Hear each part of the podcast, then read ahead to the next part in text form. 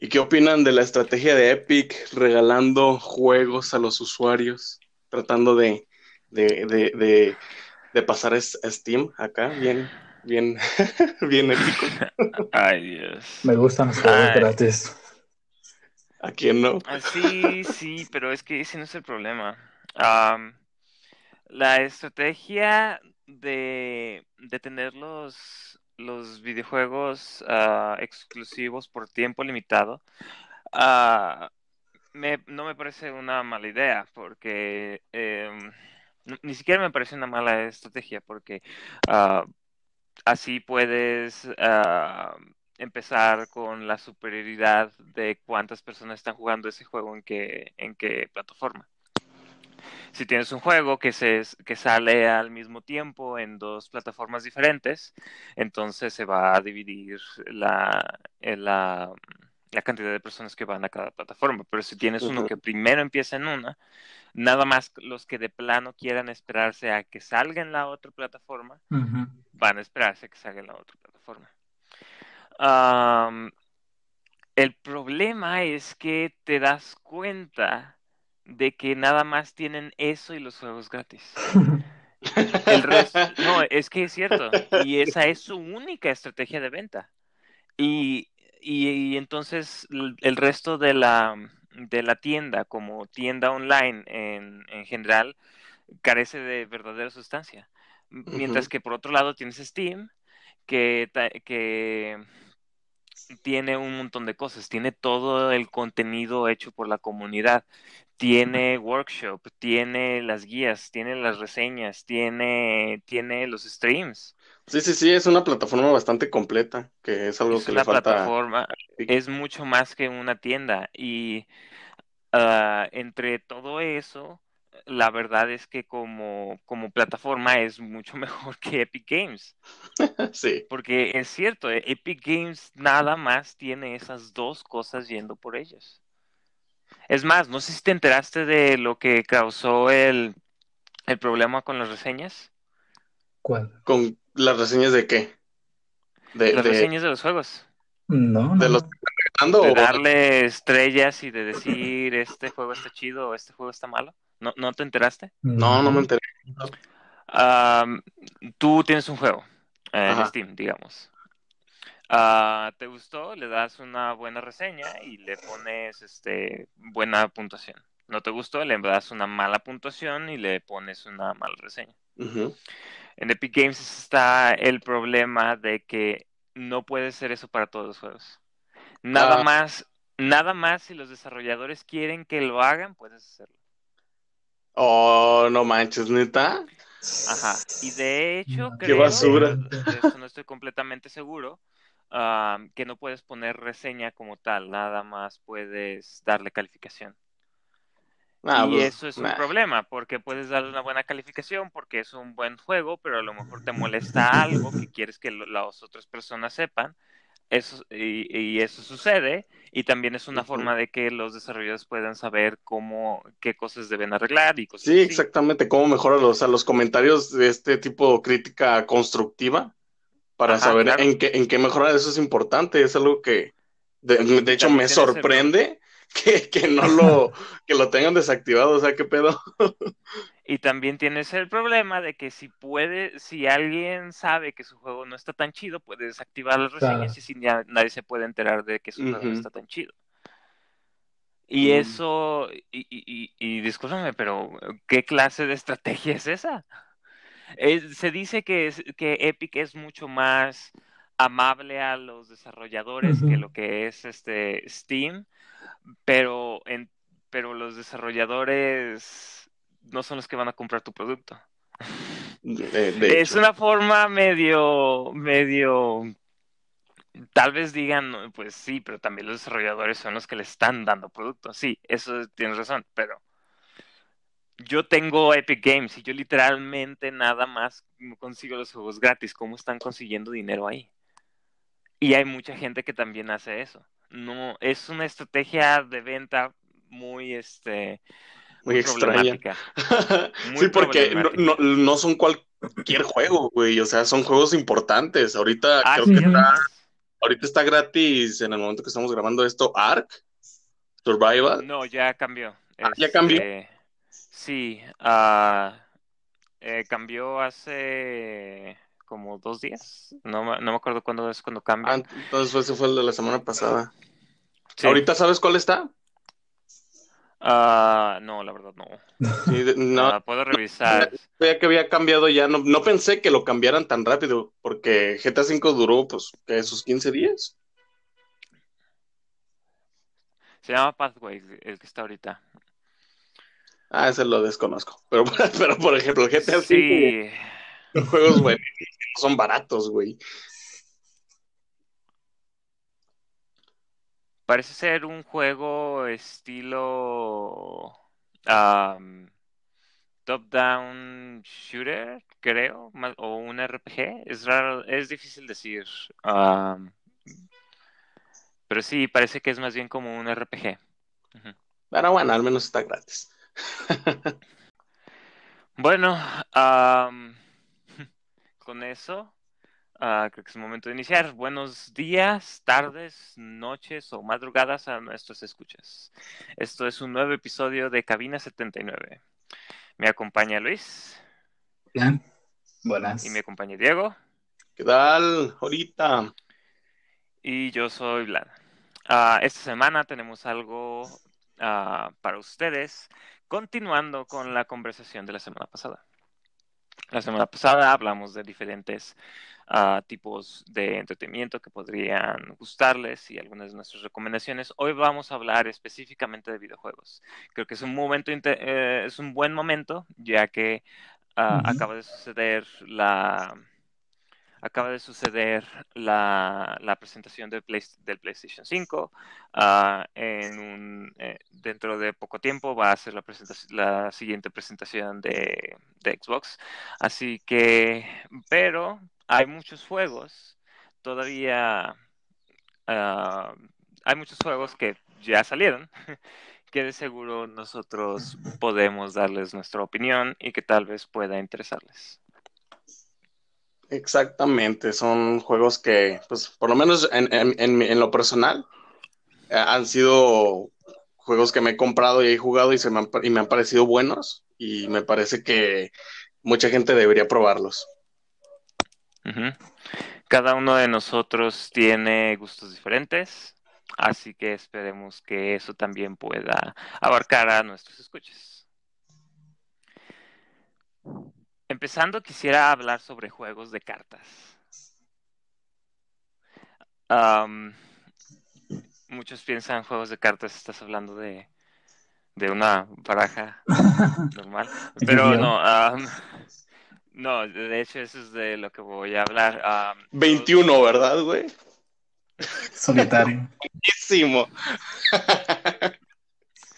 Los juegos de carta estilo TCG ah, son algo que siempre me ha gustado a mí. Son juegos de mucha estrategia ah, en donde tienes que trabajar con tus cartas y tienes que hacer tu deck de la de manera que tengas de la manera que tienes que tener una estrategia. Así como en yu Quiero decir, no, es que muchos piensan, sí, pero eso cómo lo haces, a qué te refieres con una estrategia. Ah, dependiendo del TCG, hay diferentes cartas que tienen diferentes formas de jugarse.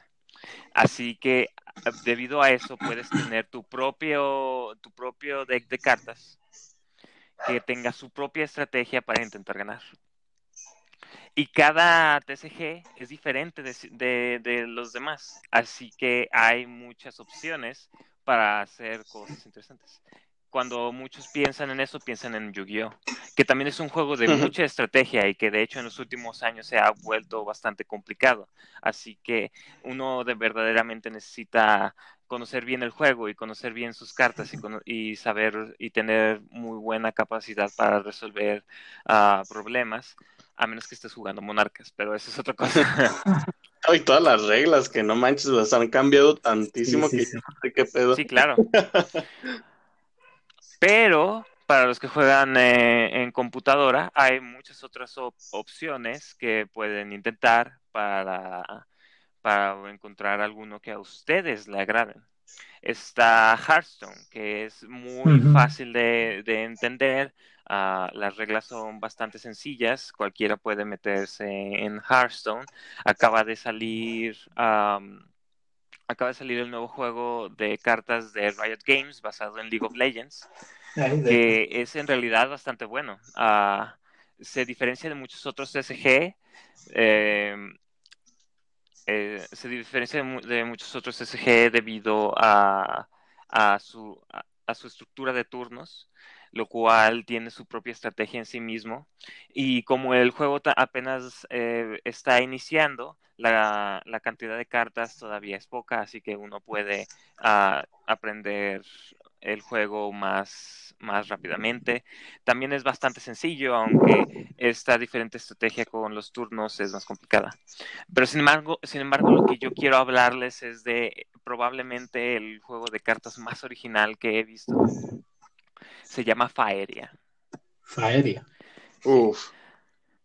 Algunos que sepan cómo funciona Hearthstone ah, sabrán que cada turno recibes maná. Y el maná que obtienes en el turno es igual al, número del turno. Uh, esto es muy problemático porque eso significa que si te sale una carta de costo bajo al principio del juego, entonces vas a poder jugarla, pero, y cuando ya empiecen a salir tus cartas de más de mayor costo, Ah, va a ser después que vas a tener eso. Pero si empiezas con una, con una mano muy mala, como puras cartas de costo alto, vas a perder. Ah, es como si te saliera Exodia, güey. Exacto. en la primera mano, o sea. no, no, este. De, bueno, es, es, no sabes cómo funciona el juego. No, Exodia, si, Exodia te sale eh, en, el, en la primera mano, ganas, güey. Ah, ¿neta? ok, paréntesis. El efecto de Exodia es: si tienes las cinco cartas en tu mano, ganas automáticamente ah, no mames, yo no sabía eso. sí, muchos piensan, no, tienes que invocarlo y tienes que ser muy difícil invocarlo. No, nada más tienes que tener las cinco cartas en la mano. Invoco la pata de Exodia. El, problema es que tienes que tener las cinco cartas en mano, así que tienes que tratar de sacarlas por cualquier parte de tu deck porque este es complicado. Pero eso es otro juego. Eh, pero por otra parte tienes AFA aérea, ah, en donde los recursos para usar cartas son eh, se utilizan de manera más equilibrada. Recibes una, la misma cantidad de, recursos los, de todos los turnos y todavía se mantienen para tu siguiente turno. Así que la economía también es algo importante. Pero lo que hace a Faeria completamente diferente a la mayoría de SGs que he visto es que utiliza un tablero un tablero donde las cartas, como digamos los monstruos, tus criaturas, cuando las usas se pueden mover en el tablero y interactúan con las otras piezas de tu oponente como eh, en el tablero, como si fuera, uh, ¿cómo se dice? Este ajedrez. Ah. Esto lo vuelve completamente diferente a los demás porque también tienes que saber ah, cómo vas a, manejar tu tablero también, no solo tus cartas, no solo tus recursos, el tablero es un, es, eh, un, un elemento muy importante especialmente porque el tablero empieza sin, sin ningún lugar donde puedes hacer nada al principio. Uno va construyendo el tablero. Es algo complicado de explicar Ah, y la verdad esperaría que ah, la gente buscara porque es es muy interesante y es completo y es muy diferente a muchos otros uh, TCGs y CCGs que he visto que he visto más allá porque la mayoría de los TCGs y, CCGs como Hearthstone, Yu-Gi-Oh, Pokémon, incluso Gwent nada más uh, eh, juegas tus cartas, juegas tus criaturas, uh, pero la posición no es importante.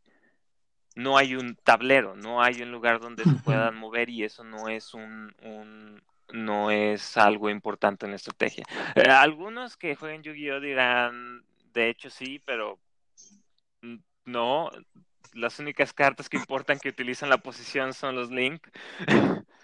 Pero eso es otra cosa completamente diferente. si, a, si alguno de los que nos está escuchando le gustan los juegos de estrategia, uh, creo que jugar TCGs y CCGs es una muy buena opción. Sí, ahorita que mencionas ese juego, sí, yo, yo lo he jugado y de hecho lo he jugado contigo. sí. sí, que pues tú, tú me lo recomendaste y de hecho cuando lo descargamos estaba gratis y ahorita ya no está gratis. Ah, sí, eso fue una, un cambio en su estrategia de venta. sí, que la, verdad está bien.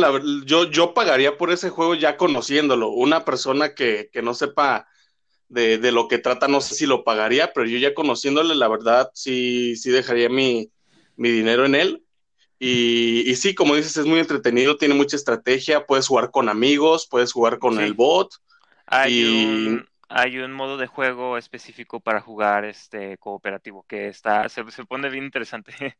Sí, está buenísimo, la verdad. E, es, puede haber cooperativo y como versus, ¿no? Entre, entre dos personas. Así es. A lo que yo me acuerdo. Y como la mayoría de los SGs también tiene matchmaking, o sea, puedes jugar con cualquier persona random y este ranked, o sea, competitivo.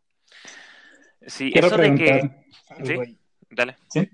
Dices ahorita ya tiene como costo, ¿no? Y supongo que antes ¿Era como gratuito con compras integradas o cómo se manejaba? Sí, precisamente. Uh, originalmente era free to play con... Uh, comprabas mazos, comprabas cartas. Uh, sí, era principalmente la, la, moneda del juego, lo que uno compraba. Pero luego decidieron que luego decidieron hacer varios cambios. para empezar, ya no consigues cartas tienes un máximo de tres, puedes tener un máximo de tres cartas en tu deck y por eso tiene, puedes tener un máximo, digo, un máximo de tres cartas del mismo nombre. Ah, en tu deck y por eso uh, antes si conseguías alguna copia o sea si conseguías una cuarta o una quinta eso se convertía en, el, en, en, la moneda del juego uh, como lo hacen varios uh, otros juegos de ah. cartas Ah, pero ahora ya es imposible conseguir copias. Así que sí, así que ah, de esa manera desbloquear cartas nuevas se vuelve un proceso más rápido. Uh, Hubo algunos otros cambios que hicieron en lugar de enfocarse tanto en, en la compra de, de, la moneda del juego y, de este, y de los paquetes de cartas. a Ah, ahora que el juego es de paga, se concentran más en los DLCs. Puedes comprar DLCs, ah. que esos son como una expansión al juego y tienes acceso a más cartas. Ah, pero es completamente, es, es perfectamente, puedes jugar perfectamente bien con el juego base. Si tenías el juego antes de que pasara a ser de costo, todavía puedes tenerlo. Ah, pero la verdad es que incluso el juego base está muy bien planteado, tiene muchos, ah, tiene muchos otros modos. Fue otra cosa que también hicieron, agregaron un modo de juego nuevo para poder conseguir uh, más cartas y más, este, ¿cómo se llaman? accesorios de, para tus decks y para tus, y para tu juego. Mm en general diría que es uno de los mejores que he jugado. y que ese cambio, la verdad, hizo muchas cosas buenas por el juego. Oye, pues, si tengo la oportunidad de comprarlo, ahí les llego con ustedes algún día. Sí, por, si a alguien le interesa que esté escuchando esto. Eh, el juego cuesta 233 pesos y lo pueden encontrar en mm. Steam. así es. Sí, así que, o sea, baratísimo, baratísimo no está, pero tampoco no es como te, muy, fueras a dejar todo tu dinero. Sí, tampoco es un juego uh, triple A de 40 dólares, de 60 dólares, más bien son los triple A los de 40 sí, nada, no manches. o un juego indie de, de, de 5 dólares, güey. sí. Así que sí, eso es todo por Fire y por los juegos de carta, pero uh, creo que se darán cuenta de que yo tengo un gran gusto por los juegos de estrategia y los puzzles, ah, que la única palabra que tenemos en español es rompecabezas, pero, pero como que cuando uno piensa en rompecabezas piensa en, en específicamente los rompecabezas, sino en, en los diferentes juegos de problemática y que tienes que resolver. Así que con eso les voy a hablar de otro juego que me he vuelto muy fan recientemente. Se llama Hitman, que muchos ya todos conocen. Oh, sí, Hitman. Cuando yo, del código de barras. Sí, cuando yo, cuando yo primeramente escuché de Hitman, yo pensé que era un juego shooter que está bien, a mí me gustan los shooters, pero nunca me interesó porque prefiero los first person shooters y incluso ahí no juego tantos. Mm, pero luego empecé a ver más que era mm, no solo un shooter, era, también un juego de sigilo, que también, pues interesante, pero no fue algo que me llamara tanto la atención. Ah, pero no fue hasta hace unos meses en que me enteré de algo impresionante. Impresionante. No es un shooter. Impresionante. No, no, es un juego shooter. Ah, eh, tiene, mm, claro que utilizas armas y es como parte importante del juego, ah, pero es en realidad lo de menos. Lo principal del juego es que es en realidad un, un stealth puzzle. Un stealth puzzler, un, un juego de rompecabezas de sigilo. Porque para los que no sepan cómo se juega Hitman, uh, estás en un mapa y tienes el objetivo de matar a una o tal vez dos o tres personas. Pero si tratas de nada más llegar con tus armas y tratar de, de, matarlo y matar a todas las personas que puedes, eso no va a funcionar la mayoría de las veces. O que se puede, es lo interesante yo creo en Hitman, ¿no? Que puedes ahí voy, ahí voy. decidir A eso voy. la idea es encontrar la mejor matar a tu objetivo sin que nadie se dé cuenta. Ah, eso, eso le da un, un, Eso es lo que le da el estatus de puzzle porque no solo puedes hacerlo con tus armas, puedes hacerlo con venenos, puedes hacerlo con cosas en el ambiente y hacer que parezca que fue un accidente, pero también puedes hacerlo dependiendo de dónde está el objetivo. El objetivo se está moviendo, tienes que encontrar un lugar donde no la, gente no se entere que está ahí. Pero también puedes llegar y hacerlo con tus armas.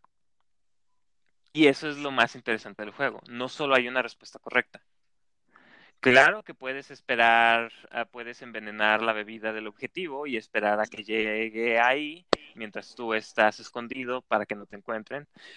Pero también puede ser que sigas al objetivo hasta un lugar donde nadie lo vea y donde lo puedas matar tú con tus propias manos o con una pistola. O puedes tratar de, de empezar un tiroteo y tratar de tratar de abrirte paso entre todas las personas que te van a estar disparando porque también puede funcionar es, es menos probable que funcione pero puede funcionar es que le caiga una bala perdida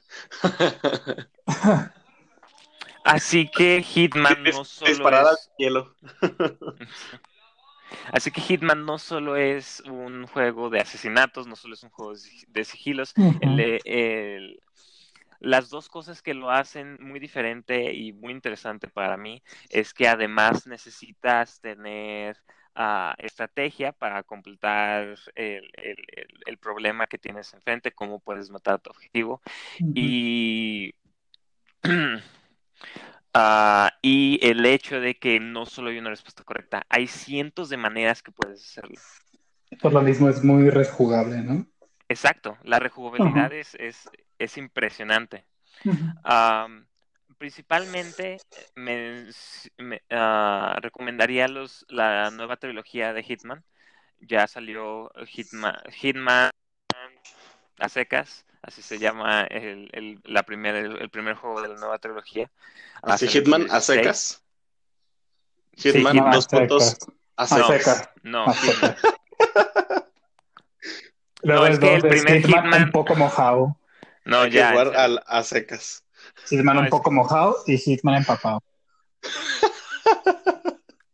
No, es que el primer Hitman se llama Hitman uh, Codename 47, el segundo es Hitman 2 Silent Assassin, el tercero, el tercero que salió fue Hitman Contracts, el cuatro fue Blood Money, el, el quinto, el, este, y el quinto fue Hitman Absolution. Entonces, el que van a sacar va a ser el 6. No. 8, ¿no? El 8. A la verga, ¿qué pido? Eh, hicieron como un reboot de la saga. Sí, sí, eso es lo Empezaron que de, de, cero. Hicieron un nuevo reboot y por eso el nuevo juego, el juego se llama Hitman y así. Y el segundo juego es Hitman 2 y el tercer juego es Hitman 3. Eh, porque antes no había Hitman 3, era Hitman Contracts. Uh, esa es como una gran diferencia que tengo que hacerles. Y esta nueva trilogía es, yo diría que es la mejor porque es donde tienes más opciones para hacer cualquier cosa. eh, y también, y el siguiente juego va a salir uh, bastante pronto, en este enero, así que creo que si a ustedes les interesa Hitman es un buen momento para probarlo uh, y ver si a lo mejor quieren probar el nuevo juego cuando salga. Uh, ahora también me estarán diciendo, ok, pero ¿por qué me estás recomendando un juego de, de mil pesos? Creo que es muy caro para lo que puedo pagar ahorita. Este, Hitman, estos nuevos juegos de Hitman tienen una estrategia de venta muy interesante que me gusta mucho. dos cosas. Número uno, en Hitman 2 puedes jugar todo el juego de Hitman 1. Ah, ah, sí. El juego. ¿Neta? Los juegos de Hitman, uh, los juegos de Hitman, eh, estos nuevos están divididos por mapas. En esos mapas, tú eh, tú tienes la misión principal de la historia y además misiones extras uh, que son uh, misiones especiales y escalaciones que son misiones que cada vez que las juegas se hacen más difícil hasta cinco niveles. En Hitman 1 eh, sí, uh, empezaron a hacer mucho más de eso en Hitman 2 que en Hitman 1. En Hitman 2 se incluyeron más modos de juego, uh, como además objetivos elusivos, que son, que son misiones que suceden cada cierto tiempo y que nada más tienes una oportunidad para hacerlas. Mm. Así que es donde se prueba tu conocimiento del juego. Uh, eh, es, es, donde verdaderamente se prueba tu conocimiento del juego. También está el modo de juego, eh, el Ghost Mode, que está donde juegas en contra de otra persona. El primero en conseguir cinco objetivos que son elegidos uh, este, aleatoriamente a través del mapa gana. Hay un modo de juego basado en el juego de, para móviles uh, de Sniper. Esas son cosas nuevas de Hitman 2, pero eso es lo interesante de, de, Hitman. Puedes jugar Hitman 1 también en, Hitman 2. Tienes acceso a casi todas las tienes acceso a todas las misiones de la historia, a todos los mapas, a todas las escalaciones, creo que son. Uh, las misiones especiales son las que algunas no están. Mm, pero pero aún así, no manches, ¿quién, sí, claro, pone primer juego en el segundo. Exacto, exacto. Esa es una de las de la estrategia de venta más interesante que tiene el desarrollador de, de Hitman, IOI. Poder jugar los juegos anteriores en el juego actual. Y de hecho ya dijeron que eso claro que se va a poder hacer en Hitman 3. O sea que uh. puedes jugar Hitman 3, Hitman 2 y Hitman 1 nada más con Hitman 3. Wow. Sí, y nada más lo compras como DLC. Ah, oh. Ahora, eso no es lo único. Lo más interesante es que el juego base, de hecho, es gratis. ¿Eh? Sí, el juego base de, Hitman y Hitman 2 es gratis.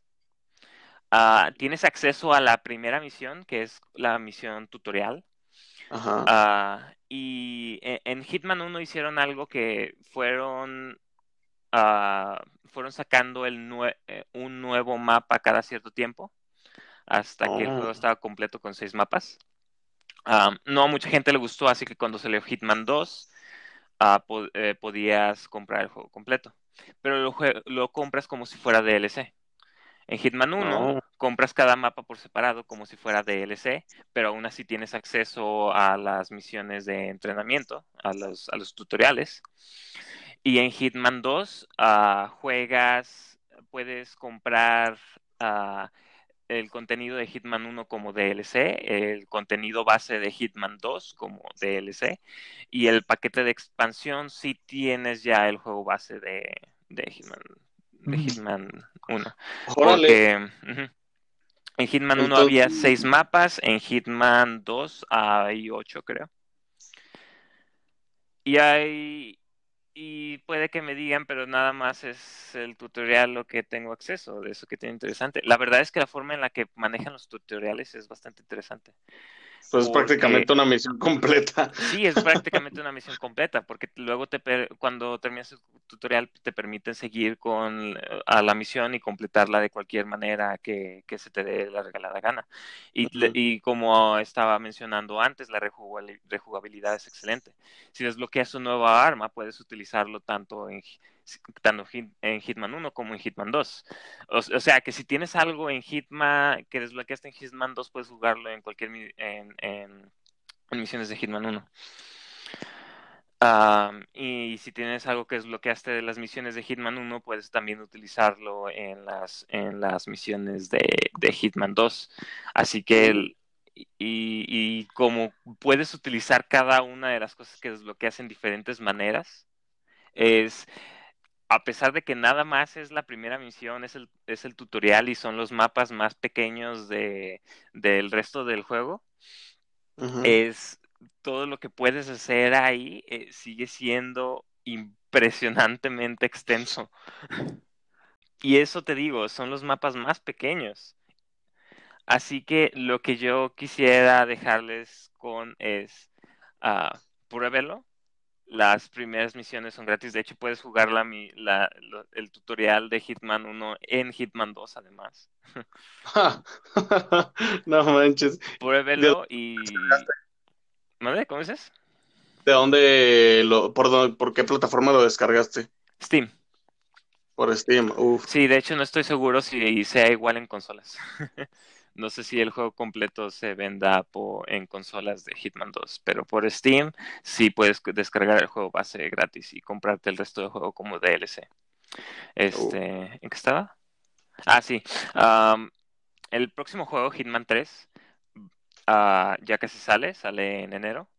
Ah, diría que prueben Hitman 2 y si les gusta, pues va a estar Hitman, va a estar Hitman 3, eh, no falta tanto. Si no tienen tanta, tanta paciencia, si ustedes tienen, si ustedes ya compraron el contenido de Hitman 1 y Hitman 2 para Hitman 2, pueden transferirlo a Hitman 3.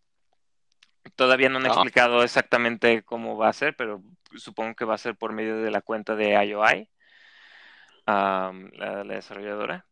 Pero sí diría que se esperen porque el contenido completo de Hitman 1 cuesta como 600 pesos, pero en Hitman 2, en, Hitman 2 cuesta como 250, así que es más barato. Ah, no manches, qué pedo. sí, ah, y yo creo que el contenido completo de Hitman 2, que son como 1500 pesos, va a estar incluso más barato en Hitman 3. Si es que no lo regalan a la verga. no, no creo que lo regalen.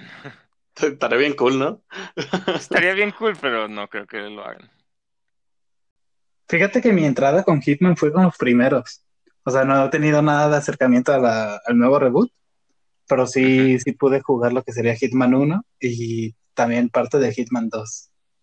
¿No jugaste Blood Money? No, no, no, únicamente Hitman 1 y Hitman 2. Y créeme que Hitman 1 sí se nota que que es Hitman 1. sí, eso es. Sí, he escuchado que se le nota la edad. Sí, mucho. Pero a Hitman 2, güey, es un salto enorme como no tienes idea. Hitman 2, créeme que yo creo que quizás no tanto, pero si lo juegas hoy en día, lo disfrutas muchísimo y no, no le batallas mucho con eso. No he jugado los juegos originales, excepto Hitman Absolution, y he escuchado que Absolution es el es el peor recibido de la franquicia. Eh, no, es que si juegas Hitman Absolution es que en muchas ocasiones deja de ser tanto este juego de asesinato, este juego de puzzles, y se vuelve más lineal. Así que lo ah, único que te queda es que es un juego de sigilo. Y por eso, y eso es lo que a mucha gente no le gustó. Y claro que lo puedo ver, pero incluso así yo creo que es un buen juego. Tal vez no es un buen Hitman, porque te digo, se sale, se sale mucho de lo que, de lo que, de lo que representa. Sí, son las mismas mecánicas, pero se sale mucho de lo que representa Hitman. Así que tal vez no sea un buen Hitman, pero sigue siendo un buen juego. Y si ese es el peor juego, el, el juego peor recibido de la franquicia, wow. y en serio, wow, porque uh, no sé, a los fans de Halo nos hubiera gustado que el peor juego, el, el juego peor recibido de la franquicia fuera sido bueno. por, ejemplo, me acuerdo brevemente, por ejemplo, lo que son como las primeras misiones, tanto del 1 y del 2. Y por ejemplo, en el 1 tenías muchas menos opciones de las que, por ejemplo, tuviste el 2, por eso se nota muchísimo el salto.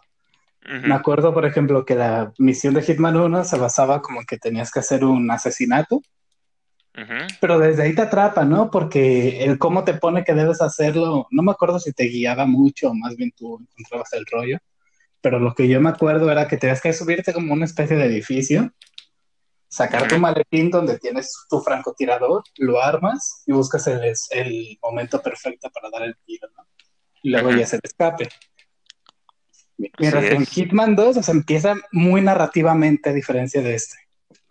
O sea, ya me acuerdo que era como un Hitman ya un poquillo como, como en proceso de redención por todo lo que hiciste. O sea, no hay ningún spoiler, es prácticamente lo que ves en los primeros segundos.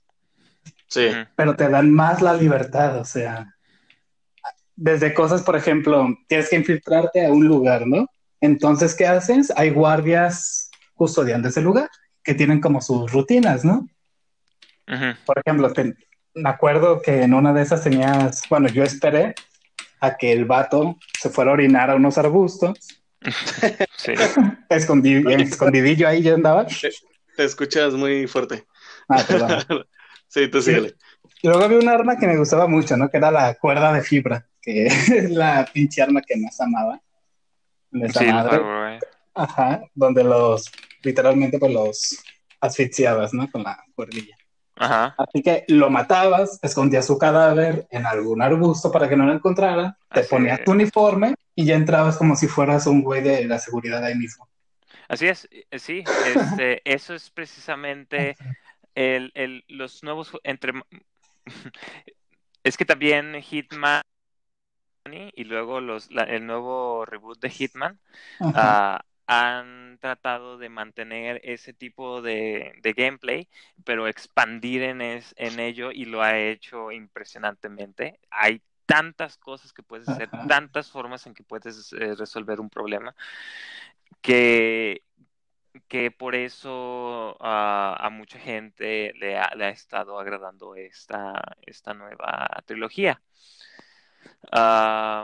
Y, es por eso que no hubo tanta gente a, lo que, a, la que le haya gustado Absolution, porque hay muy pocas misiones en donde en realidad haces eso. por ejemplo, la, la cuarta misión es, es, es huir de, de, un, de un lugar donde te están persiguiendo. Pero entonces se vuelve completamente lineal porque tienes que llegar de, ir de punto A a punto B. ¿Y qué haces además de ir de punto A a punto B? En realidad nada. Se vuelve muy lineal, se vuelve muy restrictivo y le quita el, la parte de puzzle, la parte de rompecabezas al juego. Le quita la magia le quita la chicha. Pues fíjate que yo de Hitman, el único contacto que, que, he tenido ha sido en videos. yo solo he visto gameplays del nuestro, bueno, no, no voy a decir. Ay, el profe, güey. es que tenemos un profe que se parecía al Hitman. O sea, estaba y iba de traje a, este, con corbata roja y todo el pedo. No es cierto, el Hitman. E, e, ese, ¿qué, clase nos daba, güey? Era química, era química, es cierto. Y luego, nos cambiaron el profe.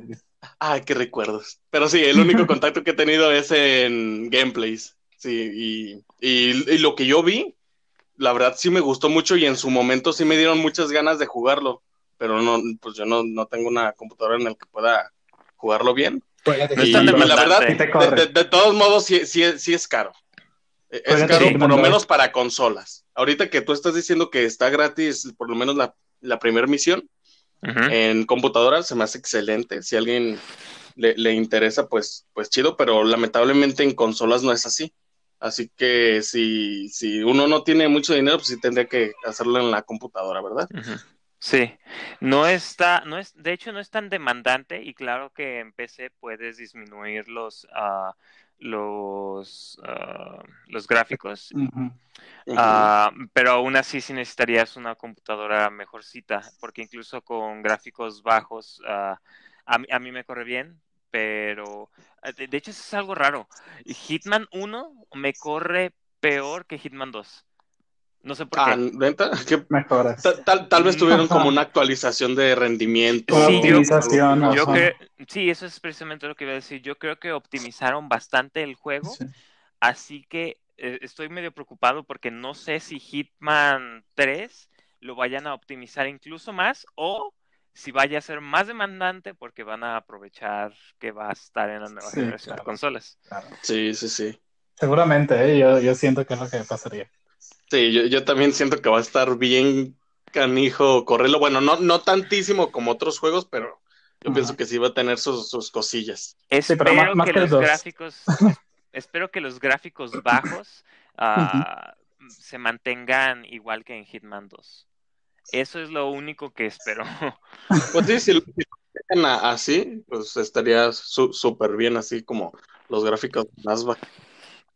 Sí, la es que te digo, a mí la verdad no me importan los gráficos, me importa el gameplay, que es excelente. Lo único que quisiera mencionar, ah, además de eso, es esta Halo de Master Chief Collection está en Steam, jueguenlo. es, es, Halo, es, es excelente. Eh, eh, por, por, lo general son excelentes, es como que a mi parecer le, le bajaron en el 5, por lo menos en historia. Sí. pero. Sí, de, plano. Sí, pero por lo general es un excelente juego, es un clásico, ¿no?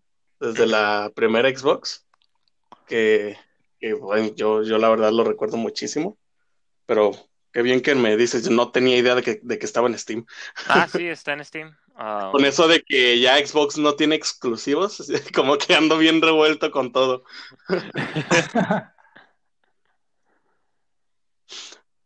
Pero así es. Entonces, eh, voy a recomendar yo unos que, o sea, pasando, siguiendo con el tema de estrategia que estabas ah, hablando tú, tengo un juego bien interesante que acabo de descubrir. no, sé si te lo pero se llama Superliminal. ¿Qué? ¿Le suena? Ah, Superliminal. He escuchado de Super... Nada más he escuchado de Superliminal como un juego que tiene un, buen diseño de juego, pero no he escuchado más. De hecho, ni siquiera sé de qué tipo de juego es. Acabo de googlear, güey, está interesante. Sí, mira, eh, ah, la, la, premisa es esta, mira. Cuando eh, tú, tú estás jugando, es un vato que literalmente se, se despierta, Ajá.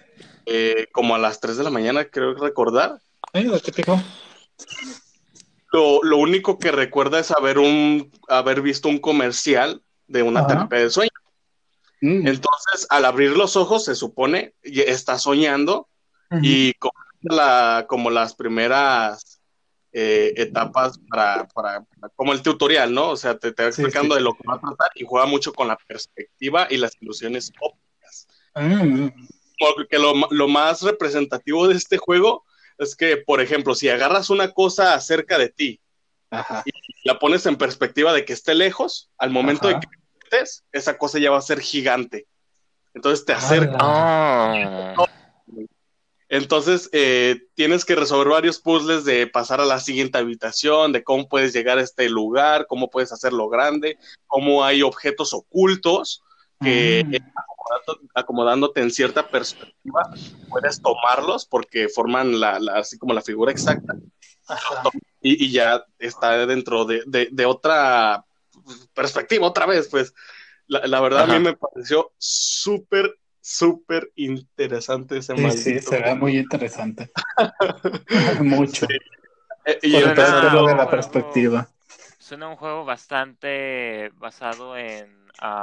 ¿Cuál es la palabra? Uh, oh, rayos, no me acuerdo.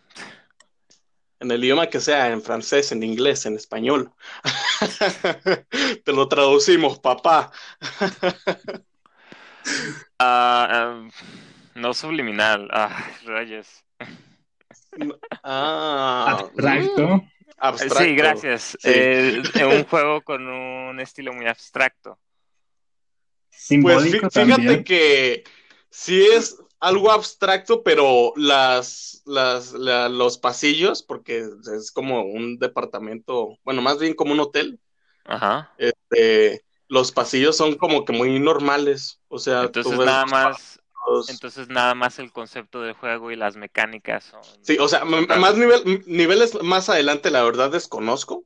He visto de, las primeras misiones, no, no lo he terminado, pero eh, la verdad yo lo recomendaría mucho si les gusta este tipo de cosas de, cosas de perspectiva, que a mí me encantan, y de puzzle.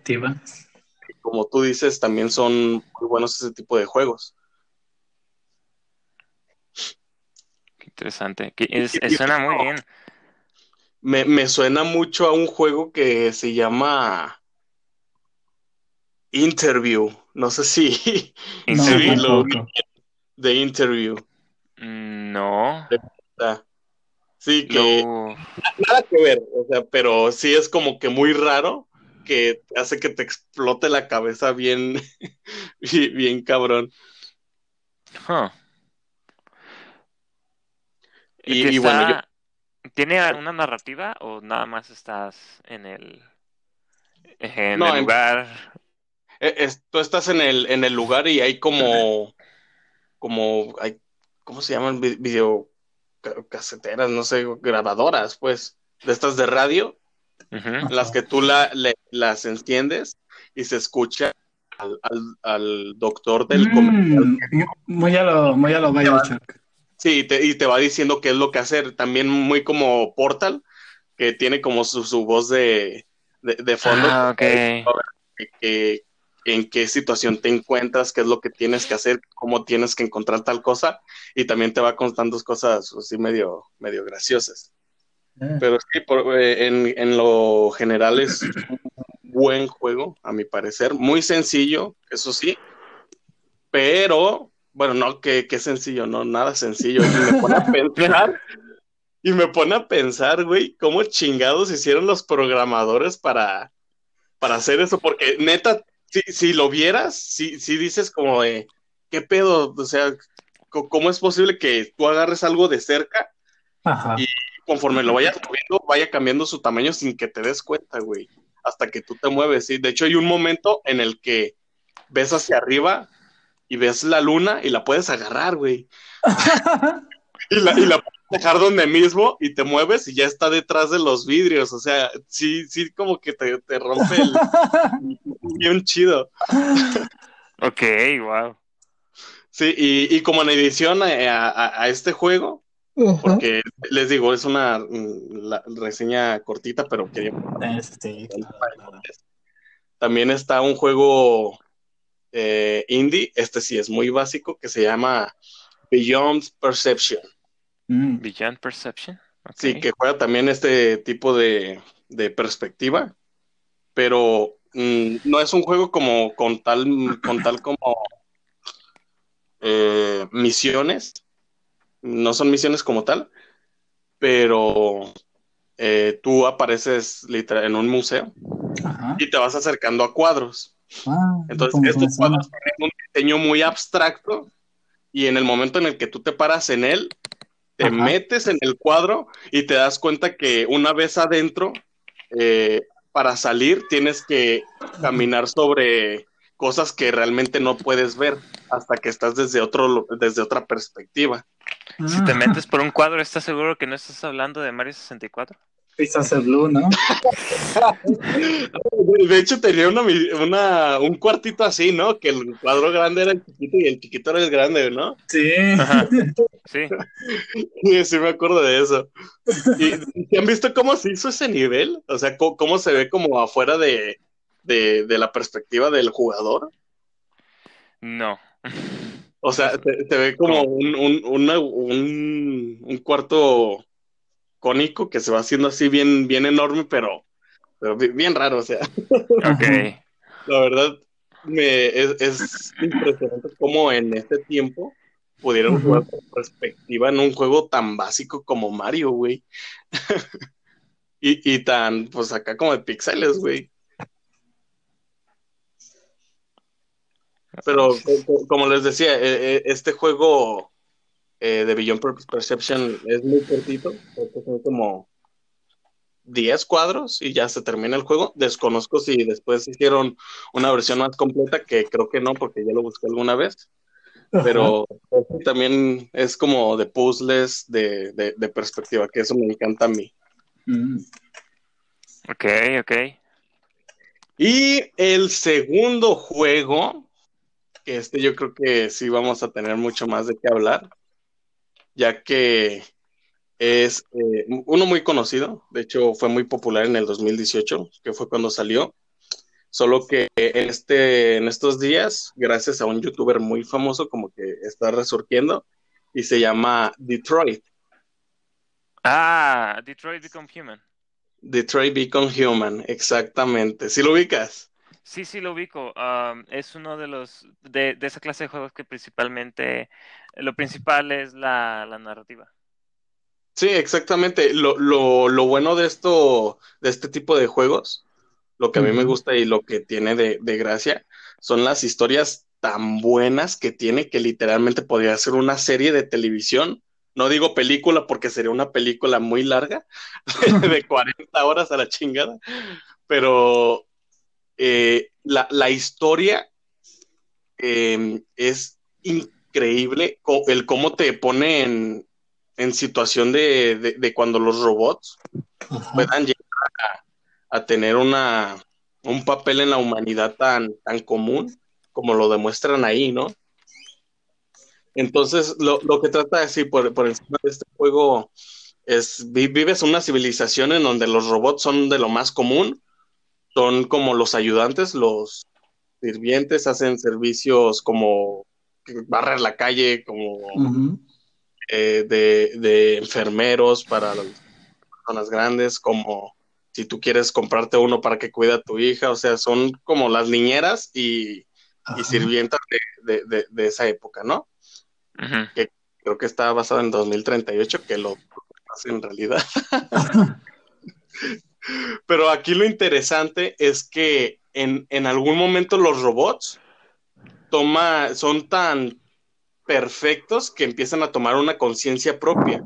La inteligencia artificial es tan buena que, empiezan a, decidir por ellos mismos qué es lo que está bien, qué es lo que está mal y pueden de em, como tomar las decisiones en base a lo que ellos creen, no a lo que están programados.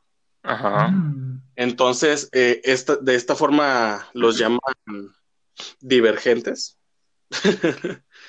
y, y, el, y la forma en la que se activa esta, esta inteligencia artificial, esta, ¿cómo se dice? Rebeldía, por así decirlo. Eh, sí, se encuentran en una situación de muchísimo estrés en la que ellos creen que no está bien.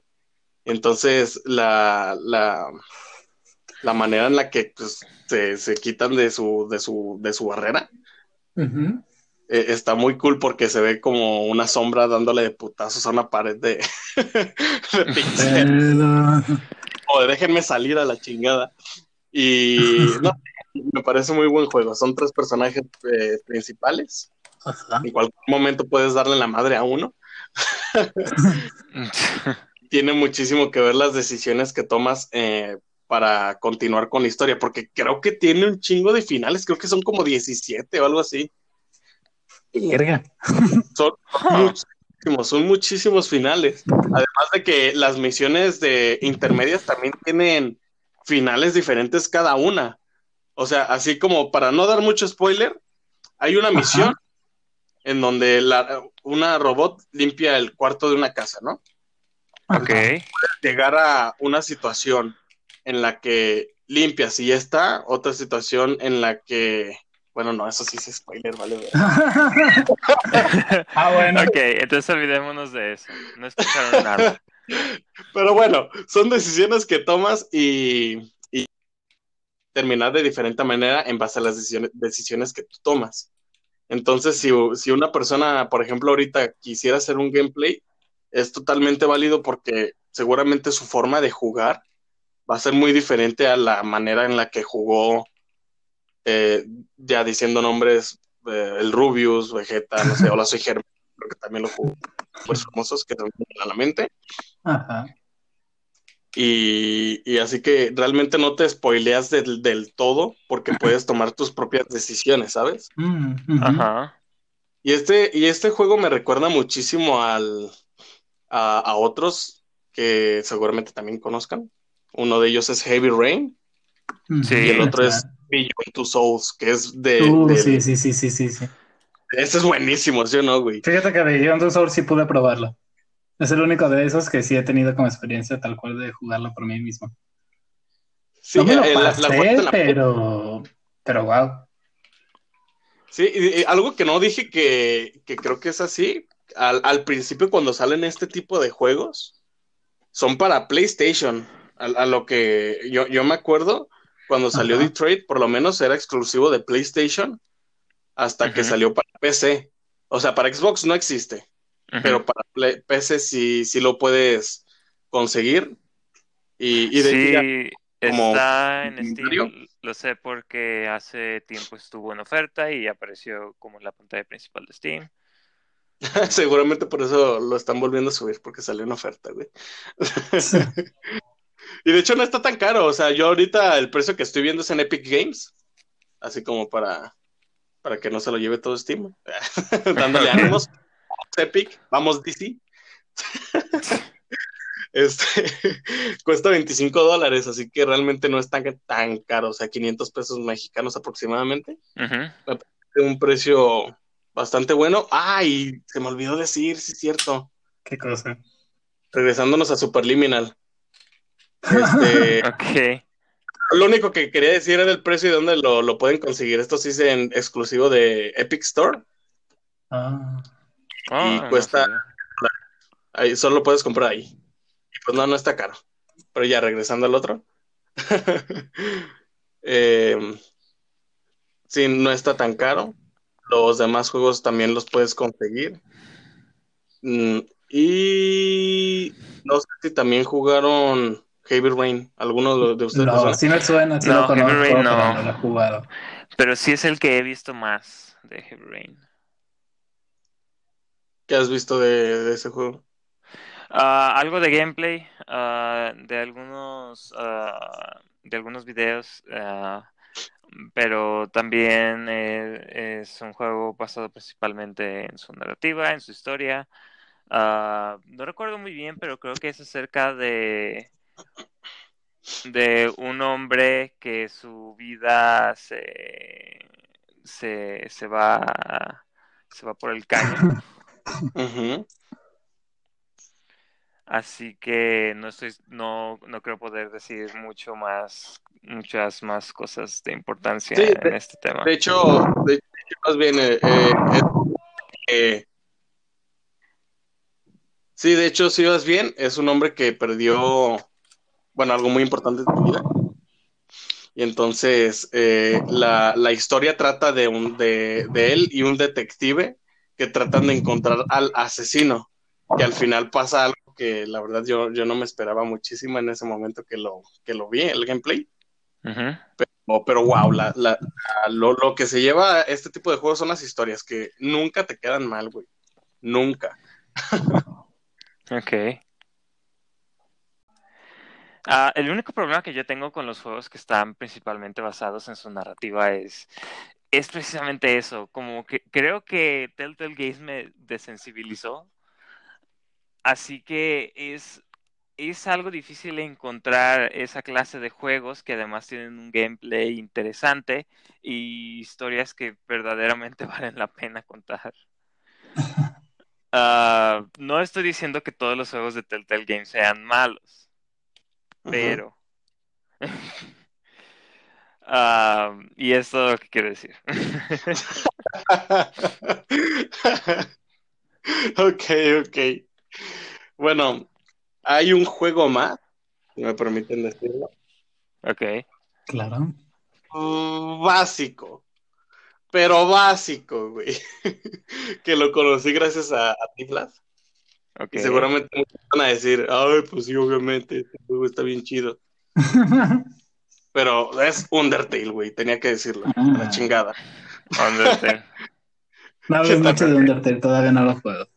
¡Ah! Que también pedo? ¿Cómo que no lo has jugado? No, no. Ah, ¿No has jugado Undertale? ¿Qué pedo? No. Toby Fox es como el Estuve Alex esperando mucho. Oigan, que... ¿y saben qué, de qué me estoy dando cuenta? ¿Qué? ¿De qué? De que al parecer mis juegos favoritos son los que se basan en la historia, güey. Sí. No vale madre los la jugabilidad. Bien ahí. Pero qué pedo, ¿por qué no has jugado Undertale, güey?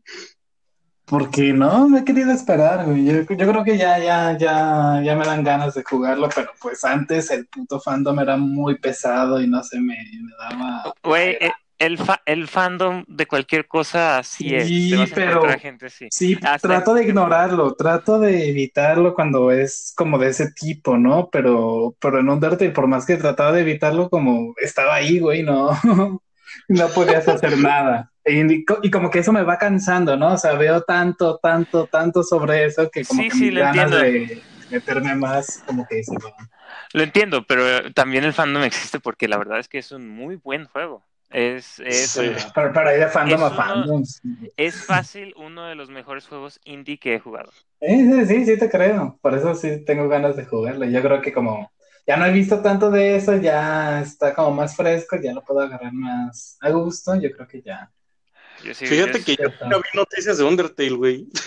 Hasta ¿Cómo que me dijiste. Yo nunca escuché ¿No? nada de Undertale hasta que ¿Neta? lo dijo. Ujú. Neta, güey, nadita. Además de que realmente no estoy tan en contacto con los videojuegos como uno pensaría, que, cosas no. pero, pe- pe- pero sí, no, no, no, nunca, nunca supe que ese juego existía. Vladimir me dijo, te quiero regalar un juego. me, me lo dio y dije, a ver, vamos a ver qué, qué tal. Me lo pasé. me dio. A ver qué es esta madre. Yo, sab- yo sabía que te iba a gustar mucho. Este, Sí, no, está, está buenísimo. Y todavía me falta volverla a pasar, güey. Te falta ser la, la pacifista. La pacifista, exactamente. Yo solo estoy esperando a que Toby Fox ya nos mencione más sobre Deltarune, el juego completo. Deltarune. es, ese, me, me dices que tengo que jugar Undertale primero, ¿no? Ah, ¿Van a sí, sacar secuela? es que, ¿mande? ¿Van a sacar secuela? No, no es precisamente una secuela. Ok. Este, pero utiliza personajes de, de, de Undertale y es más bien, digamos, como un spin-off o una versión en otro universo. Ah, eh, es como un universo alternativo. Ah, el punto es que la razón por la cual tienes que haber jugado Undertale primero es que ah, los person- algunos de los personajes que aparecen ahí aparecen en Undertale, así y hay muchas referencias a Undertale, así que si juegas Deltarune sin haber jugado Undertale te vas a spoilear. Y la verdad, Oh. Undertale no es un juego que te quieras spoilear. Sí, sí, sí. Sí, no, y la verdad, no. Porque la historia es buenísima, la música, oh my god, la música, güey. es excelente, no manches. Y le hizo el mismo vato. Toby Fox hizo la música, hizo eh, la mayoría de los diseños, eh, y escribió, hizo todo. Es, es como de esos directores de de, de, películas que hacen todo en su película, así que aparecen como siete veces en los créditos. sí, no manches. No, pero la, la verdad, eh, ¿la música sí lo ubica, Luis? Sí, sí, sí. Sí, no Sí, te digo, o sea, he tenido mucho contacto con lo que es Undertale. Sí, sé de qué va, sí sé poquillo por ahí, sí he escuchado la música, sí conozco sus personajes. Sí, no, sí es buenísimo. no, me, he querido, no me he querido meter en la historia para nada. Y al final lo que pasa es que... Ah, Ah, Pero sí, no, no, podía irme sin decir Undertale, porque de hecho... ¿Quién iba a pensar que...? Sí, juega en Undertale, es, es excelente. Recomendable. Eh, eh, es hermoso. Visualmente no, pero... Ah, no, y hasta eso que el trabajo de encanto. es bastante, es, es, es muy bien, eh, está muy bien hecho, se ve muy bien para hacer trabajo de sprite. Ajá, tiene su encanto también. ¿Cómo se llama ese tipo de, de juegos? Yo la verdad los confundo muchísimo. No, no, no. Es, oh. ah, el juego.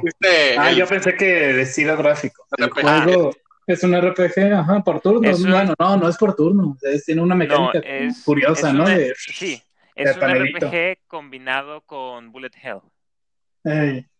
¿Bullet Hell? Sí, así se le llama a los juegos donde hay un montón de, de cosas que tienes que esquivar y tienes que andarte moviendo. Ah, ya. Oh, sí. Y también es bastante, ah, bastante original para cuando salió.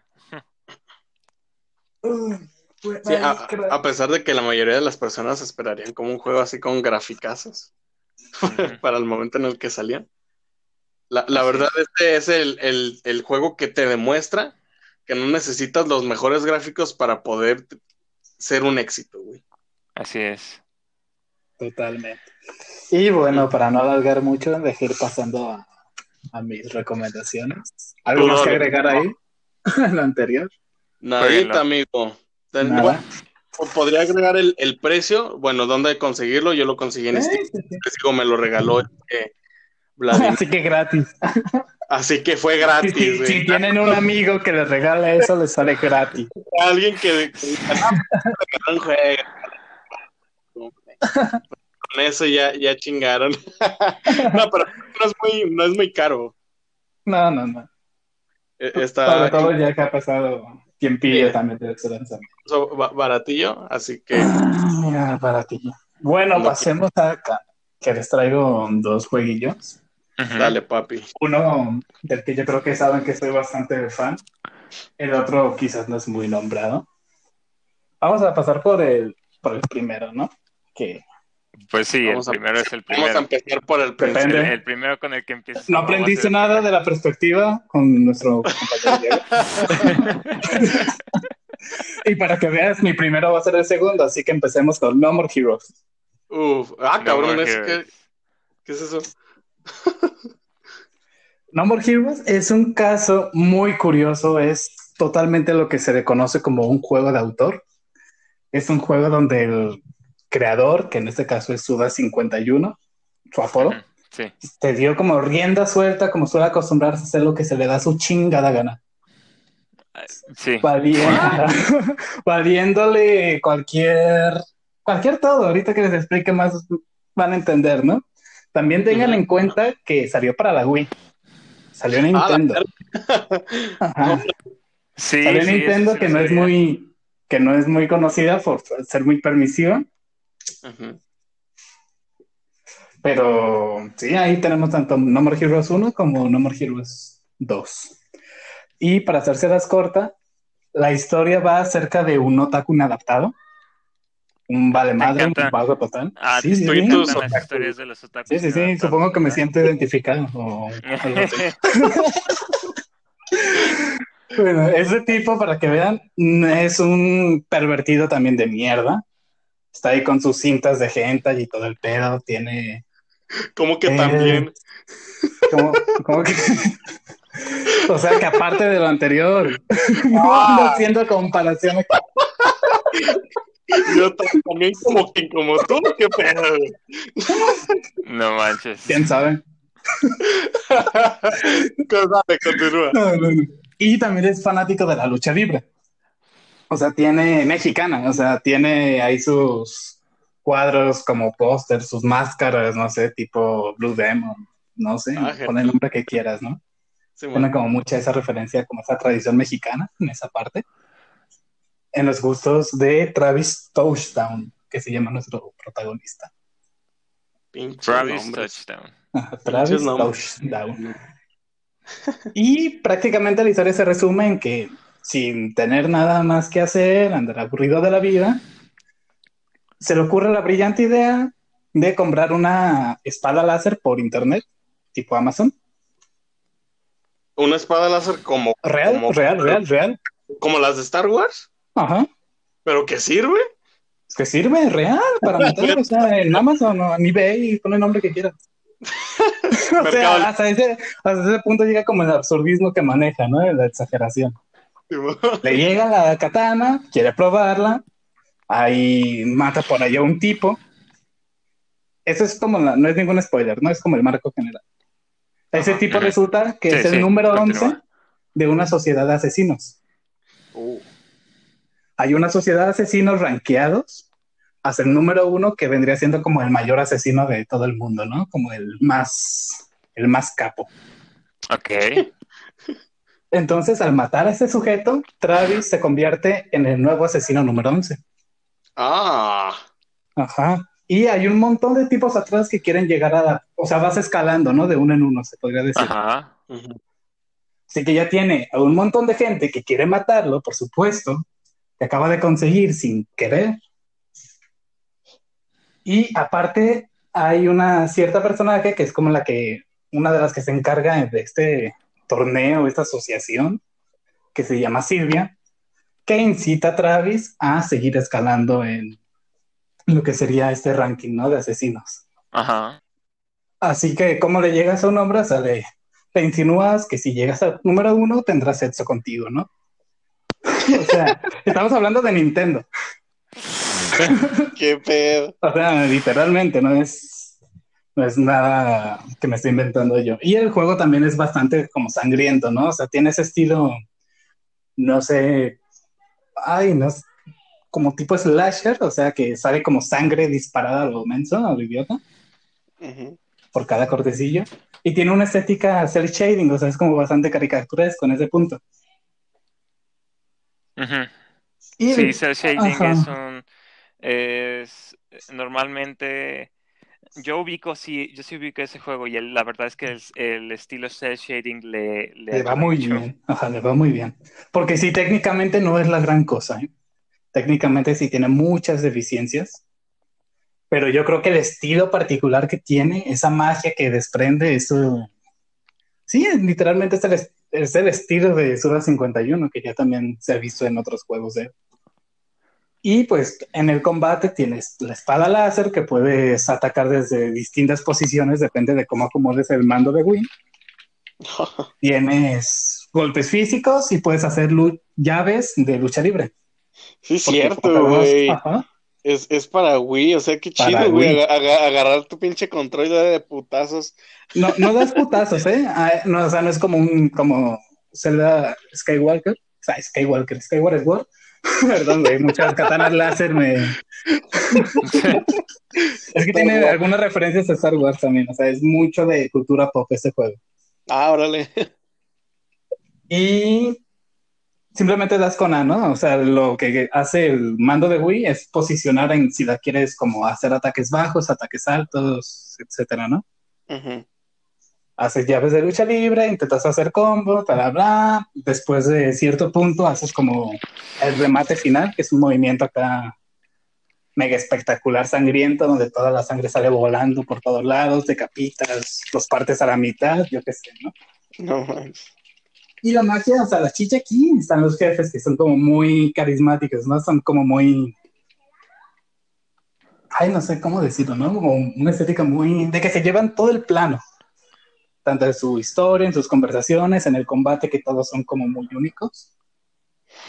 Son muy graciosos, este juego maneja muchísimo humor negro. Uf. Y también en pequeños detalles, ¿no? Por ejemplo, ¿cómo guardas la partida en ese juego? Vas a un baño, te sientas a cagar y se guarda el juego. Ay, Dios mío. La espada láser tiene como una especie de batería. O sea, mientras más ataque se va disminuyendo esta batería. Ajá. Así que cuando se va gastando tienes que cargarla. ¿Cómo la cargas? Con el mando del Wii lo tienes que agitar de arriba hacia abajo. y Travis hace un movimiento bastante... bastante curioso. Bastante curioso. Cuando la está cargando, ¿no? Porque lo ves de espalda, como agita la espada con un chingo de fuerza. Tiene muchísimo eso, es una locura ese juego, ¿no? O sea, lo disfrutas además no todo. Es, te ríes, lo disfrutas. Es bastante difícil en algunos jefes, me acuerdo sobre todo del final. Y principalmente eso. Es un hack, as- ah, es un hack and Ajá, slash ajá. principalmente, Es un ¿verdad? hack and slash, ajá. Wow. Donde toda la magia la tienen los jefes, ¿no? Como de un jefe a otro es nomás como la transición, ¿no? De que llegas a él. Ujú, Sí. Es como rellenito, ¿no? El jefe es donde se lleva todo el espectáculo. Ya había escuchado del juego y sí había escuchado que ah, de los hack and slash es un juego con su propio estilo y que el estilo es una de las principales ah, de los de las principales atracciones del juego, Sí, similar a los personas. Ajá. Ah, no sabía que este vato no sabía ¿cómo dijiste que se llama el Travis? Touchdown. No, el desarrollador. Ah, Suda 51. Es su apodo. 51. Ujú. También había escuchado de eso de 51, sabía que era muy extravagante, Sí, no sabía que así de extravagante, sí, sí, sí, sí, sí. Sí. así Y- que eh, la verdad no sé qué más Ajá. decir. Técnicamente, también para hacer la aclaración, tiene como muchas deficiencias, ¿no? Sobre todo porque el mundo entre como misión y misión se desarrolla como en una especie de mundo abierto, ¿no? Ujú. Un mundo abierto que simplemente son formas geométricas irregulares, bueno, regulares por ahí, es un mapa vacío totalmente casi, Ah, sin cabrón. nada que hacer, o sea, es un mapa bastante extenso, o sea, bastante extenso porque no hay nada que hacer. Apenas si hay modelos de personas que se repiten cada dos segundos. Ah, no manches, qué pedo. Tienes una moto para moverte por ahí que se mueve de la mierda, o sea, tiene sus deficiencias, ¿no? Por ejemplo, eso en el 2 lo quitaron, quitaron ese modo abierto y dejaron como todo más accesible, ¿no? Los minijuegos, el- los minijuegos de gimnasio donde entrenas como tus, tus cualidades físicas, pues, tus llaves, mejoras tu, tu equipamiento, tu katana, o sea, tu vida, etcétera, ¿no? ¿Cómo dices que se llama el juego? No More Heroes. ¿Y por qué hace mucho eso? O sea, literalmente no más héroes. O sea, no, no es un juego sobre un héroe que va a salvar el mundo. O sea, es un. No, no es antihéroe, pero debe, hay otra palabra para eso. Pero no me acuerdo en este momento. Pero sí, o sea, no hay buenos ni malos. Es una crítica también al consumismo, al capitalismo, a, a la mierda de la sociedad. O sea, Ok. toca muchísimos esos aspectos como de forma muy satírica. Pinche juego raro, güey. Está, muy es. bueno, está muy bueno. Lo disfruté como no tienes idea. El 2 todavía poquito más, Te pero pues primero tienes que jugar el 1, amigo. Ok. Y como siguiente recomendación, traigo Bloodborne, cierto Uh, jueguito ahí. Los que han jugado Dark Souls yo creo que ya saben un poquito sobre qué va. ¿Qué va? ¿Qué va? ¿Lo conocen? ¿Han jugado ustedes Bloodborne o Dark Souls? Yo sí. He jugado el Bloodborne. Soy malísimo. Creo que Ah, lo jugué en tu casa, güey. En mi casa, de hecho, sí moriste a la pendeja. No mames, me moría cada rato. ¿Qué pedo, güey? Estamos de nivel 1. ¿Y, y, y tú, Blas? Ah, yo no he jugado ninguno de los dos, pero soy fan, soy fan de del speedrunning de Dark Souls, así que sí sé, sí sé mucho del juego. Bueno, los que ya conocen Dark Souls y los que no, para darles un poco de contexto, es un juego que destaca principalmente en lo que es el combate, ¿no? Muchos lo ponen como la cúspide de la dificultad, cosa que no creo que es así, ya que no, no es que tenga una dificultad muy elevada. Simplemente es un juego que te exige, que tienes que practicar, que tienes que dominar para poderte mover bien, ¿no? Una vez entiende lo básico, sin problema, algún jefe te estará matando a cada rato, alguna zona, algunos enemigos, pero es cosa como que te vayas adecuando a lo que te exige el juego, ¿no? Luego ya se hace bastante, no fácil para nada, pero sino bastante asequible, ¿no? Para que, porque creo que hay muchos que se asustan por eso, ¿no? De que dicen, ay, no, Dark Souls, muy difícil. O, ay, no, esto es imposible. Realmente no es tanto, solamente. vas a morir mucho, sí. Pero no es un juego que busque que mueras. Es un juego que busca que estés aprendiendo a jugar eso. Lo sé. Por eso me eh, gusta tanto. Lo siento. Por eso me gusta tanto ah, el speedrunning de ese juego. Porque esto es gente que que sabe cómo funciona el juego. Sabe que sí es un juego difícil, obviamente es un juego difícil, de, de, de, ser pero no, pero no difícil en cuanto a injusto. Pero, ajá, exacto, exacto, precisamente eso. Una vez que sabes qué es lo que tienes que hacer, uh, puedes, puedes, este, uh, seguir con el juego sin, sin tanto problema. Claro. Bloodborne yo creo que sí ha tenido como esa, esa pega que tiene de ser como un sucesor de Dark Souls, porque le ha valido como muchísima comparación a este, pero muchísima, ¿no? De que dicen, ah, bueno, yo no solo, no solo Bloodborne, ¿no? O sea, Bloodborne sobre todo porque es el mismo creador, el mismo director, conserva muchísimas de las mecánicas, pero yo creo que ha habido un efecto Dark Souls en general en el mercado que realmente no me gusta, en la que empiezan como a comparar todo con Dark Souls solo por ser difícil, ¿no? Así es. ¿Qué has oído, por ejemplo, cuando sacaron la remasterización de Crash? El Dark Souls de los plataformas. Ajá, el Dark Souls de las plataformas, ¿no? Ese es el Dark Souls de este género.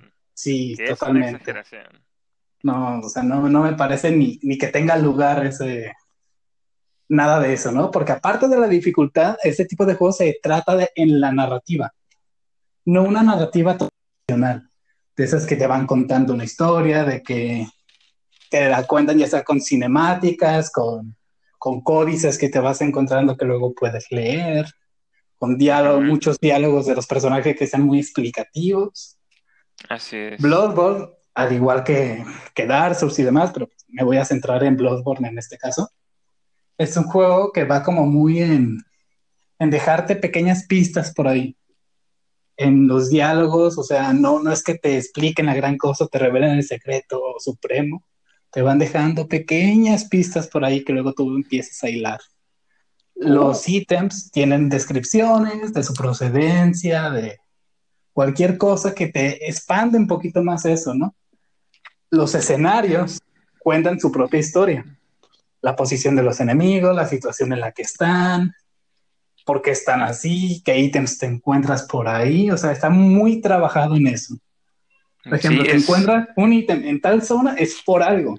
No es que lo hayan puesto aleatoriamente ahí, a menos que sea como un ítem de esos genéricos. Pero hay cosas que tienen más peso en cuanto a eso.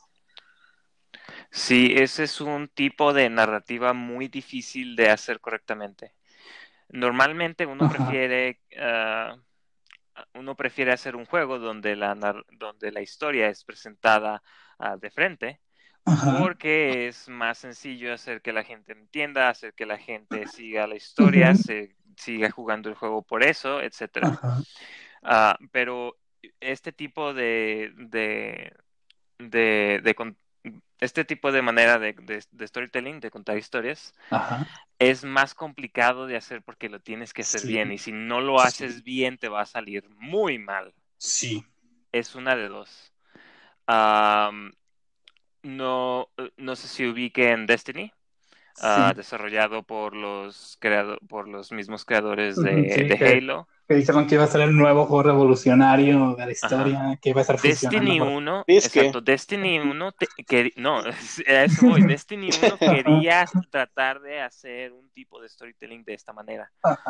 Pero falló terriblemente porque no estaba completamente seguro si quería ser de un tipo de, de contar historia o de otro.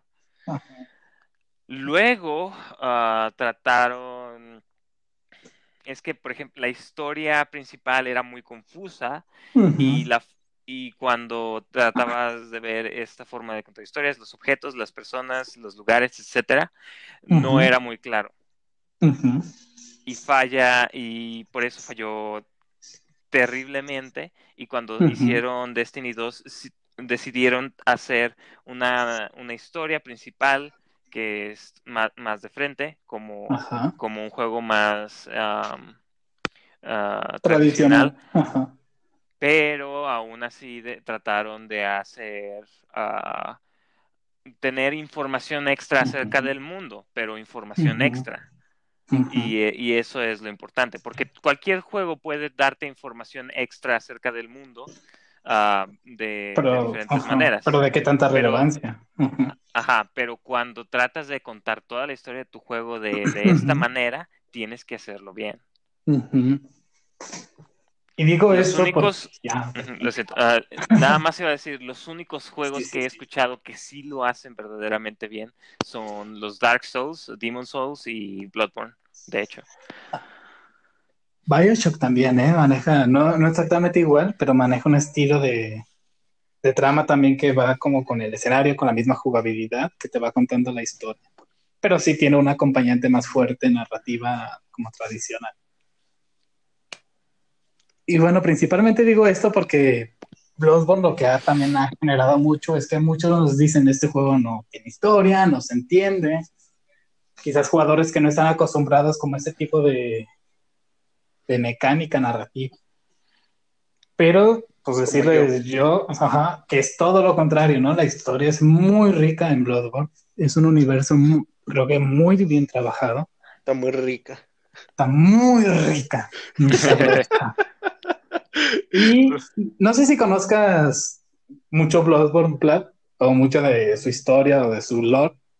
Pero si no, si no, esto te, esto te va a gustar mucho porque Bloodborne, sobre todo, bebe de Lovecraft.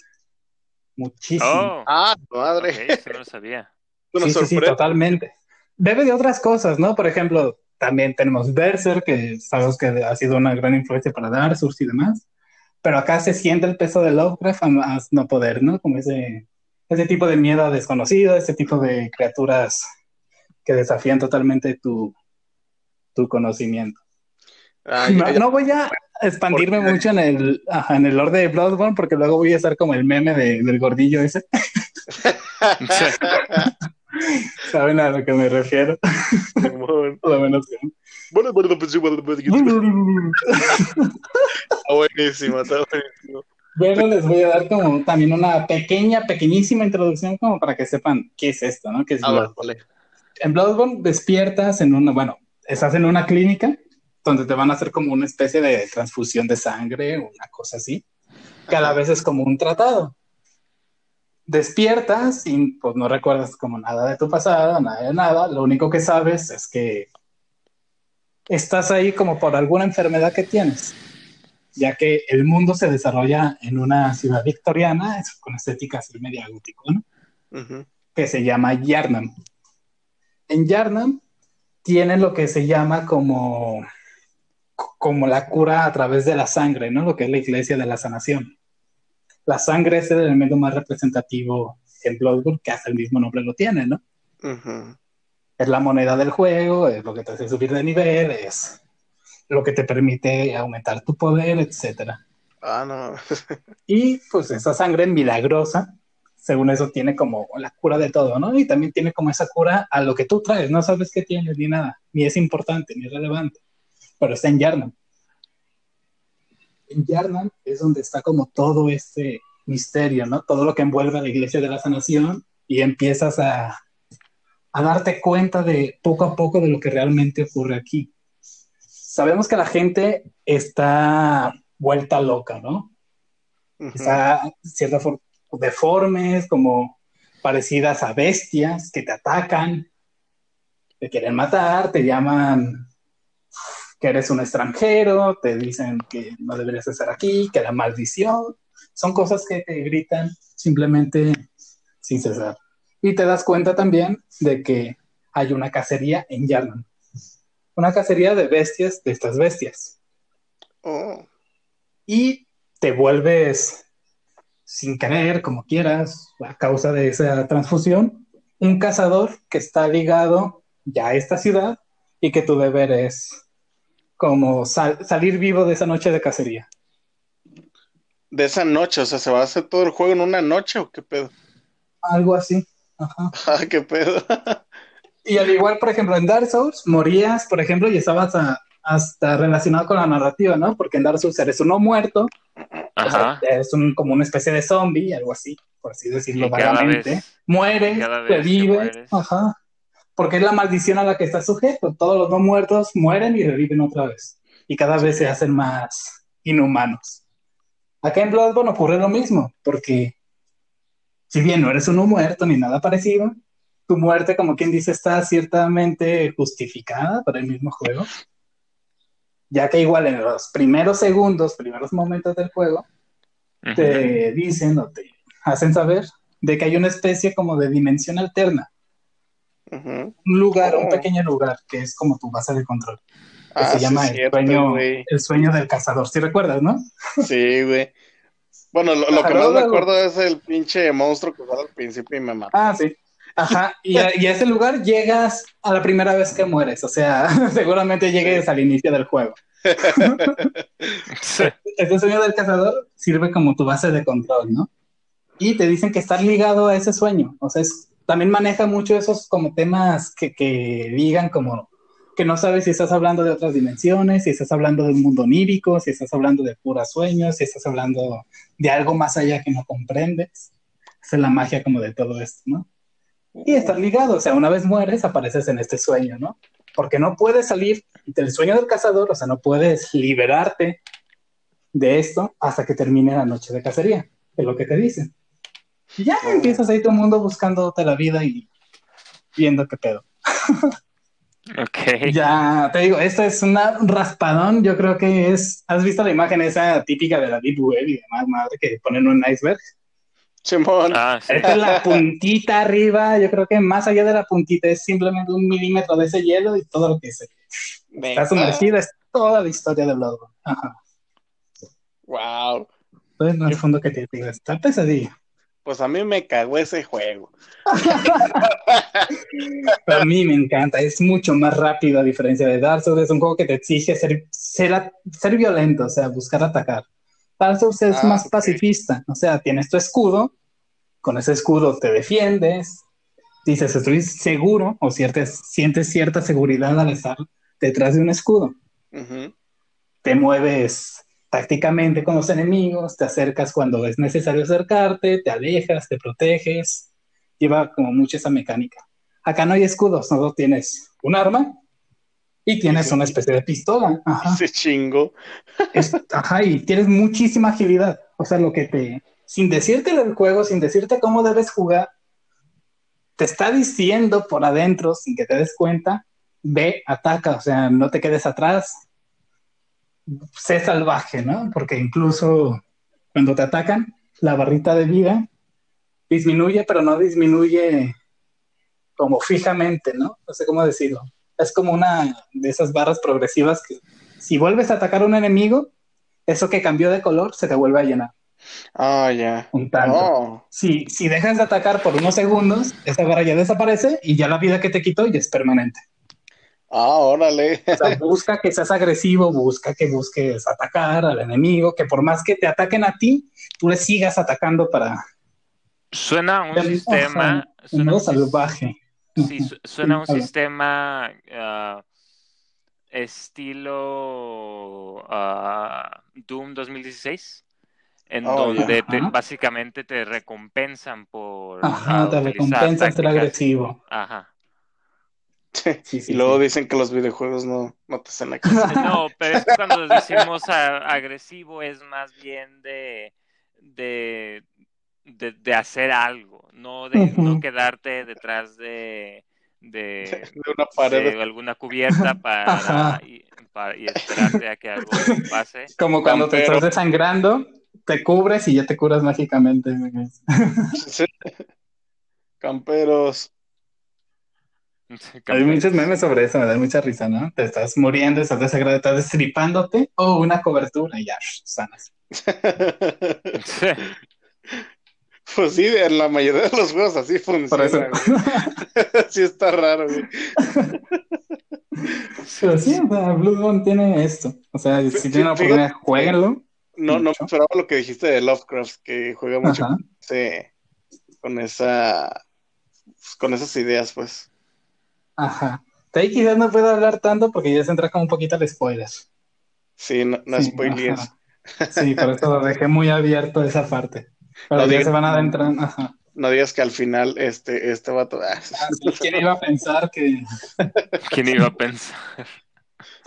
Ay, por cierto, maneja un sistema de calabozos, aparte del juego, que son generados aleatoriamente y que van desde diferentes localizaciones, dificultades, hay enemigos especiales de sus calabozos, ah, hay jefes únicamente, enemigos especiales en esos calabozos, ítems especiales únicamente en esos calabozos que añade como muchísima rejugabilidad, porque es estar en tienda, bla, bla, bla.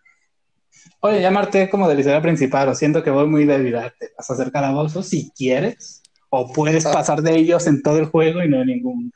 Son como misiones secundarias, güey. Ajá, hay, hay calabozos fijos y luego están las versiones aleatorias que te ponen aleatoriamente enemigos, localidades, cuartos, etcétera. Ah, qué genial, güey. Oye, ¿y, eh, dónde lo podemos jugar? Play 4. Ah, creo que dicen que van a sacar una versión en PC, pero no estoy muy enterado. No sé si has ah. oído hablar de eso, Vlad. Ah, o sea que no, está para. Últimamente sobre ah, no, no, no, es exclusivo para Play 4. Bueno, fue totalmente exclusivo por años en Play 4. Ah, pero eso no me lo Sí, casi toda la vida, pero me parece que van a sacar una versión para PC o algo así había escuchado. Órale, porque Dark Souls sí está para las sí, plataformas, ¿no? Ajá, Bloodborne es el, el, hijo predilecto de Play 4. Con, fue uno de sus primeros juegos, fue el juego como quien dice con el que se quiso lanzar la Play 4. Ah, manches, Por tener gran fuerza de sus ventas se debe a Bloodborne. Oh. Yo me compré la Play 4 por Bloodborne. ok. qué feo. Eh, no estoy seguro si vayan a hacer algún uh, algún port para PC, ni siquiera estoy seguro si ya hay algún port Yo había escuchado, yo había escuchado mucho. Se empezó a sonar mucho esa noticia, yo creo que sí. Ah, pues ojalá sí, porque me ya sorprendería tanto. habrá más maneras de jugar. Sí, no, no, no, no sorprendería porque pues ahorita ya los juegos exclusivos son se están pasando Pero pues no, o sea, ya, ya exprimió la exclusividad a Play 4 más no poder, ya se va a acabar la generación, o sea. Bueno, sí, de hecho, ah, hace poco también incluyeron a, ¿cómo se llama? A Persona 4. Sí, sí, Persona 4 está ya en Steam.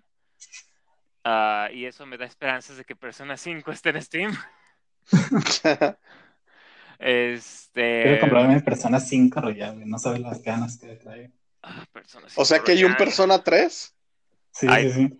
bueno, Persona, para que sepas también, es una saga, es una, es como, son spin-off, bueno, empezaron como spin-off de otra saga, de otra gran saga. Ah, la verdad.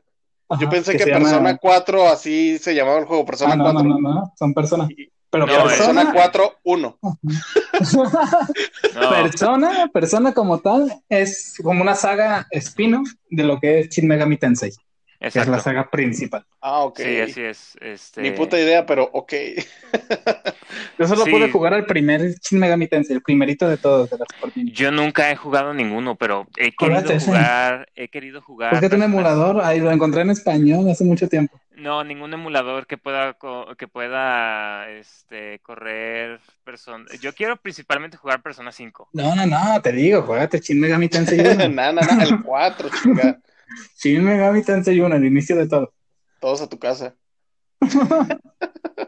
sea, muy bueno. Muy bueno. Muy ricos. Son muy ricos. Riquísimo. y pues ya, también decirles, jueguen Stardew Valley. no está caro, está baratillo, está bonito. Está ¿Para PC? En cualquier lado creo que puede estar. Ah, excelente. En PlayStation, Xbox, PC. excelente, bro. Y ya ese es mi bonus. Ok. bonus. Que, que, no quiero hablar mucho de Stardew Valley porque también me puedo dar la vida ahí. Sí, Stardew Valley. es tarde son. Que quede a sorpresa y a consideración de, lo, de quien lo quiera buscar.